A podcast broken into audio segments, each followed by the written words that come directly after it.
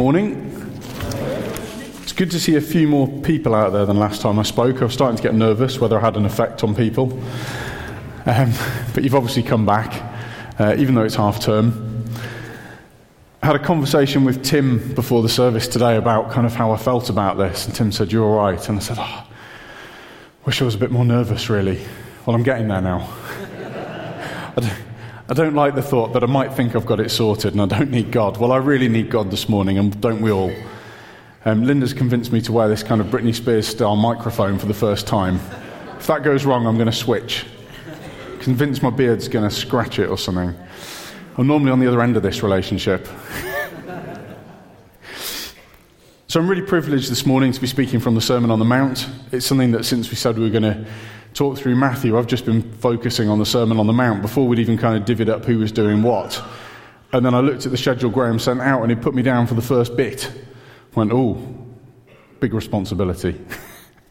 um, today we've had, had, yeah, just the first section of the Sermon on the Mount read to us. It's three chapters long or thereabouts. Um, and it's just some of the most powerful teaching in the Bible, I think, that completely challenges me and leaves me stumped as to what to know, how to respond, what to do. And this morning, I don't come to share what God's shown me this week because I've got it sorted. I come to kind of share the um, big questions that have risen and the things that have challenged me and challenged my faith. And hopefully, they'll, they'll encourage you to explore and be challenged as well. I was given the Beatitudes and Salt and Light and I was given this slightly curious title that I thought was a mashup at first. I thought Graham had made a mistake of Blessed are the Salt and Light. I'm sure that's not one of the titles in the Bible. Ruth said maybe there's meant to be a slash in it. Blessed are slash salt and light. But actually, as you'll see, I really like it now. Thank you, Graham. it's grown on me. Um, so, in the text we've just been writ, uh, read, which is from the NLT, uh, Jesus says in verse 14, You are the light of the world. Come on, Mark. We had a conversation about this. Were the chocolate buttons not nearly as compelling for you as they are for Hannah? Linda's passing one each time he's on time. Um, you are the light of the world. That's you, that's me, that's us, followers of Christ which did catch me out for a minute because I think I've not really read that into that passage very much before. I'm more used to when Jesus says uh, in John 8:12, "I am the light of the world." People more familiar with that one? He says, "If you follow me, you won't have to walk in darkness because you will have the light that leads to life." Yet in the passage we're reading today, he says, "You are the light of the world." The church, us, a Christ's body here on earth right now. It says in 1 Corinthians 12:27, all of you together are Christ's body, and each of you are a part of it. We are all Christ's body. So if Jesus came to be a light to the world, then guess whose task that's just become as well? All of us. A little warning about my talk today. I'll try and keep it brief, but there's an awful lot of scripture in it, which isn't my normal style. Um, I hope that I'm using scripture correctly and not trying to get it to say what I want. But uh, there's a lot of verses, and I'll put them all on screen as a result, just to make it a bit easier to follow. They're all from the New Living Translation. So we're talking about salt and light this morning. Salt and light are generally good things. I can think of instances where they're not. But generally, they're good things. Salt brings out the flavour of food. I love cooking, and cooking without salt would be much more of a challenge, or without things that are salty that we can add. Um, it can also help preserve things, be it food or, or anything else. Um, imagine the sea without salt in it. That would be a bit grim. Um, and it can also heal. It can bring healing to a wound or, um, yeah, that. Light, on the other hand, brings clarity and causes the absence of darkness. Now, I could have got sidetracked with light. We could start in Genesis 1 and talk about light and how it's portrayed in the Bible. God says there's light and it's good and it overcame the. Yeah, we, we won't go down that today, but light's good too. In the message, uh, this passage uh, talks about salt and light, and it says, You're here to be salt seasoning that brings out the God flavours of this earth, and you're here to be light bringing out the God colours in this world. I really like that. salt seasoning that brings out the God flavors, and light that brings out the God colors. Yet somehow I find that if I look at my life, I don't think I look like that to the world. I probably look a bit more like the religious leaders or the Pharisees from Jesus' day. I'd prefer, like them, to turn the Bible into a set of moral rules that I could apply universally to everybody except me. Um, and I could probably tell everybody else what I think's wrong about their life and how they should do it better and how they should be a better follower of Jesus. And I don't even have the mirror to see it for me. So, Jesus came as a light, and he looked really different to what I look like. So, let's just have a quick look through a few verses that I think show a glimpse of the way Jesus went about this. In Matthew 12, verses 9, 9 to 14, we find the story of Jesus healing a man with a shriveled hand. Now, unfortunately, it's on the Sabbath, and on the Sabbath, it's against the law to work. And the religious leaders have done a good job of adding plenty to the law and really defining it so we can be nice and clear where the line is drawn. So basically, doing anything on the Sabbath has become against the law, including healing. So the religious leaders catch Jesus about to heal this man with the shriveled hand. They know what he's going to do, they know what he's like. He can't resist healing people, it's a problem. and they catch him and they say, Well, um, what, what are you going to do? This man's got a shriveled hand, and I, I can just see that you're itching to do something about that. What does the law say about this? And Jesus' response says, Yes, the law permits a person to do good on the Sabbath. He doesn't hide behind the law. He doesn't use the law as a way of saying, Well, actually, next day off, sorry, can't do any work. I'd love to, but no. In John 8, verses 1 to 11, we've got another problem from the religious leaders. They've managed to catch a woman in adultery. I'm curious how long they spent trying to do this, whether it was easy, whether they were spying. I could expand that a bit further. Ruth said I shouldn't. Um, so we'll stop that there. Um, I'll let you explore that one yourself. And they bring this woman who's been caught in adultery to Jesus. And guess what? The law says in a way that they thought Jesus could not hide from it. The law says that the wages for this sin are death by stoning. So they've got the people with the stones, they've got the woman caught in adultery, and they've got Jesus, and they say, Right, there you go. They know what he's going to want to do. They know that he doesn't want to stone her. This isn't Jesus' style. It's just not going to want to happen. But they've got the law, first five books of the Bible, the Torah. They've got him caught. So Jesus, in his kind of beautiful way says, You've got me. Stoner then. Okay, let's do this. But I'll tell you what, fair's fair. First person to throw the stone, you know, we'll maybe do this in pecking order. Those of you that haven't sinned, you get going first, then everyone else can join in. And they all kind of one by one put their stones down and say, He's just, he's just peed on my bonfire, he's just rained on my parade. it's just spoilt it. We don't know what he was writing in the ground, I'd love to know, and maybe we could speculate, but I just think it's another, another story of Jesus bringing this salt and light to a situation that seemed so clear cut. And he just wades in there and goes and forgives the woman. What does it say? Mark, where are your accusers? Didn't even one of them condemn you? No, Lord, she said. And Jesus says, Neither do I. Go and sin no more. He chose not to judge her. And then in John 8:15, we see Jesus talking to the Pharisees again and he says, "You judge me by human standards, but I do not judge anyone." And it's, it's part of a bigger passage where Jesus is pointing out that actually if he judged us, then his judgment would be perfect. And he's got God the Father backing him up as a witness to what he's doing, and it would be completely damning for us. I'm glad he chooses not to judge us. But he points out that what we go about doing all day, every day, is choosing to judge people, and I do it. Maybe you don't. Graham doesn't. No? You do? You don't? Do? Okay. Fair, of course. Jesus chose not to judge the world. He could have done. Instead, he chose to show love to the world. And he showed love to the world by healing on the Sabbath by forgiving the woman caught in adultery, by choosing to forgive me and you and partnering with me and you who are imperfect and need Him in doing His work and being His body here on earth now. Jesus did it a different way to me.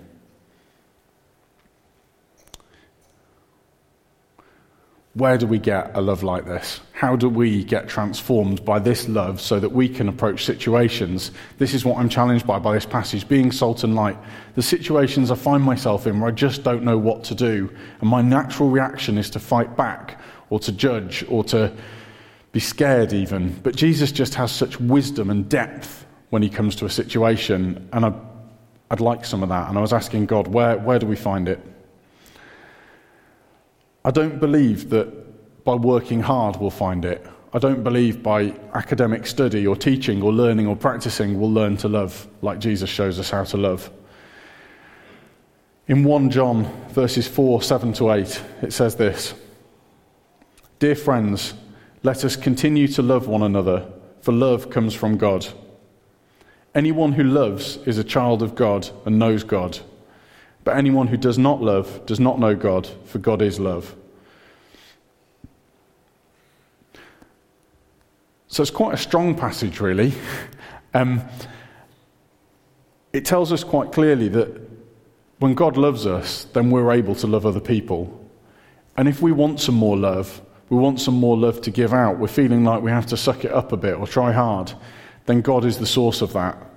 But it is also an evidence of our faith to other people that if we say we've got God, but we don't act out of love, then actually that doesn't tally up, that doesn't match.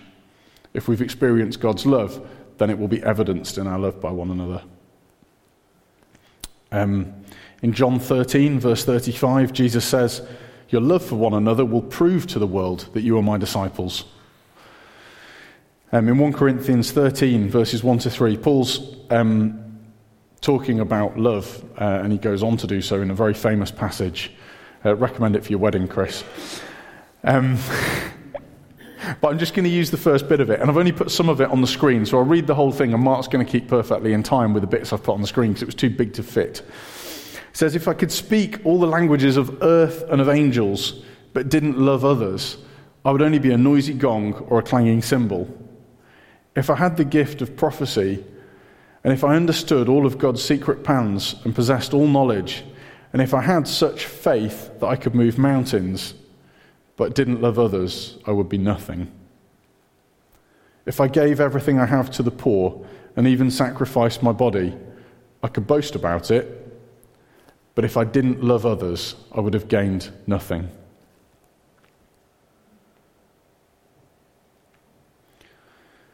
We can go through the motions we can live a good life the way we've been taught to. We can follow Christian morals.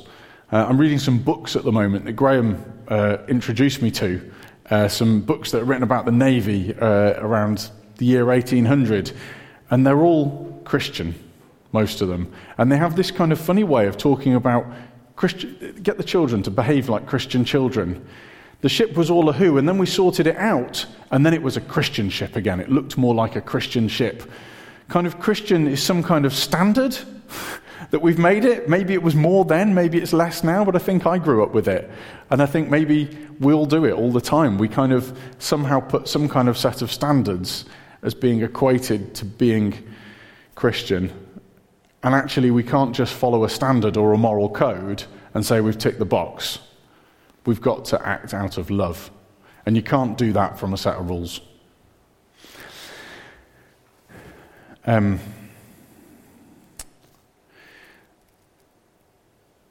this one's a little bit more tenuous, but in Matthew 7, sorry whoever's preaching on that, I'm just going to steal a couple of verses.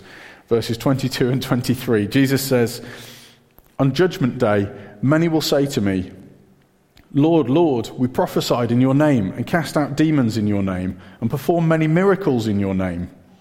But I will reply, I never knew you. Get away from me, you who break God's laws.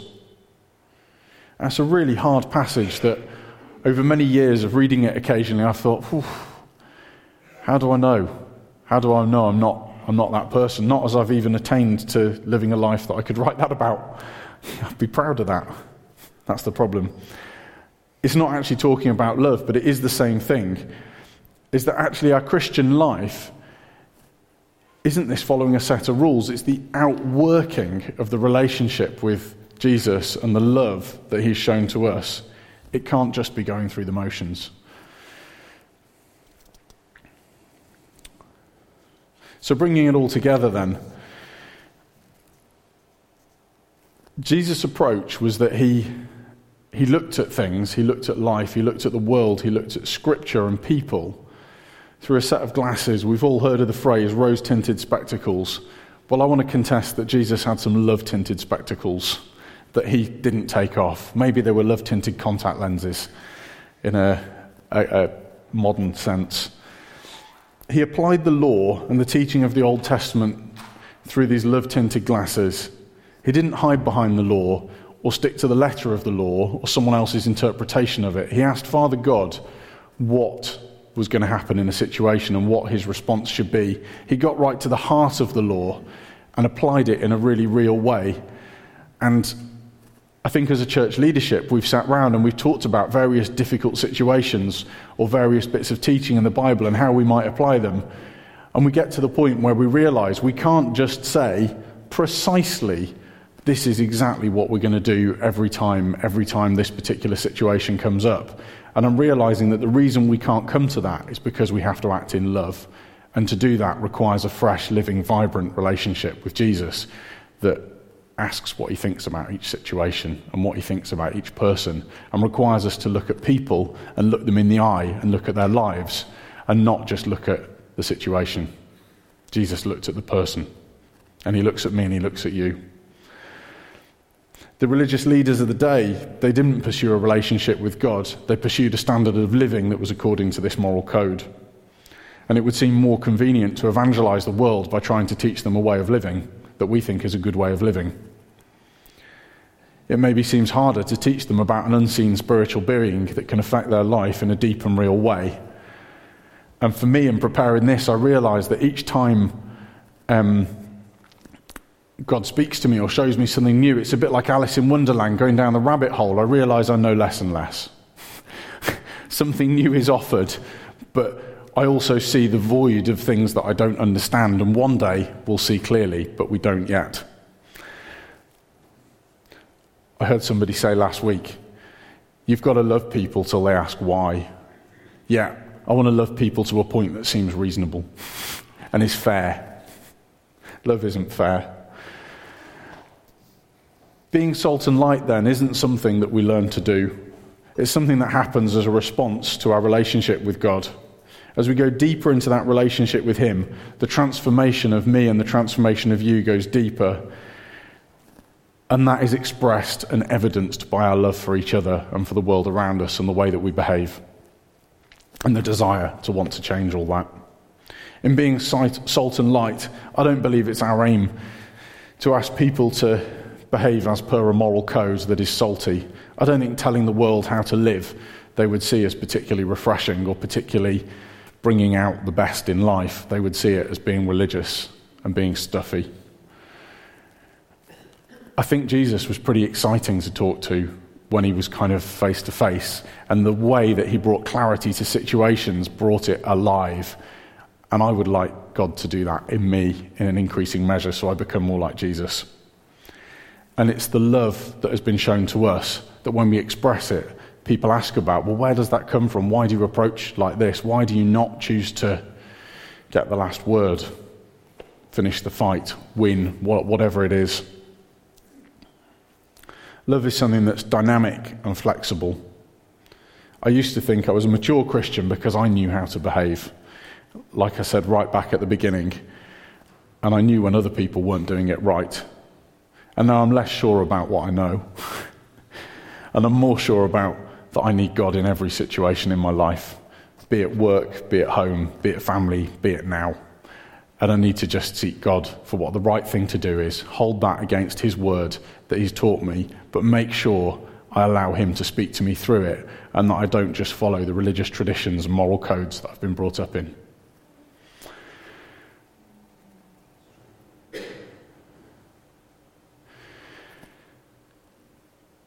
So I think I'll just close with a prayer. We're going to have a bit more worship in a minute. And if anyone would like to get some prayer this morning, because I found this really challenging, and you've got to really hear me say it again. I think I've said it a lot. This isn't about trying harder. The response, if you're feeling challenged, is to ask God to come closer. And it's not like we can get close to God, that's a ridiculous notion. But in reaching out for Him, He says that He draws near to us. And this morning, if you're feeling challenged, if you're feeling butterflies, if you're feeling inadequate, if you're feeling like you might have just been going through the motions and never actually getting the real thing, then all you need to do is reach out. Remember that we're called his children and he's a good father. He says, Ask and the door will be answered. Um, it's a mixed metaphor, sorry. Um, God loves to come close to us. All we've got to say is, Daddy God, Daddy God, I feel a bit lost. I want to be more like your son Jesus. And he just loves to bless us and come close. So I'm going to pray and then I'm going to hand over to Mike. And if you want to get some prayer, I'm up here and I'm sure a few other people might join me to pray. Yeah, thank you, God, for your word. Thank you, Father God. Thank you that you love us so much and in such a deep way and in a way that just keeps astounding me as I understand small nuggets more of it. God, I pray that you would help us to be salt and light in the world, not because we've learnt how, but because we've received something from you. And this morning, wherever we're at, God, you know what each of us have heard this morning and what each of us have responded to. I pray that you come and meet us just where we are. That as we reach out to you, that you would just come and touch us, God, and show us your love, your forgiveness, your healing, your amazing qualities. Thank you that you've chosen not to judge us. Amen.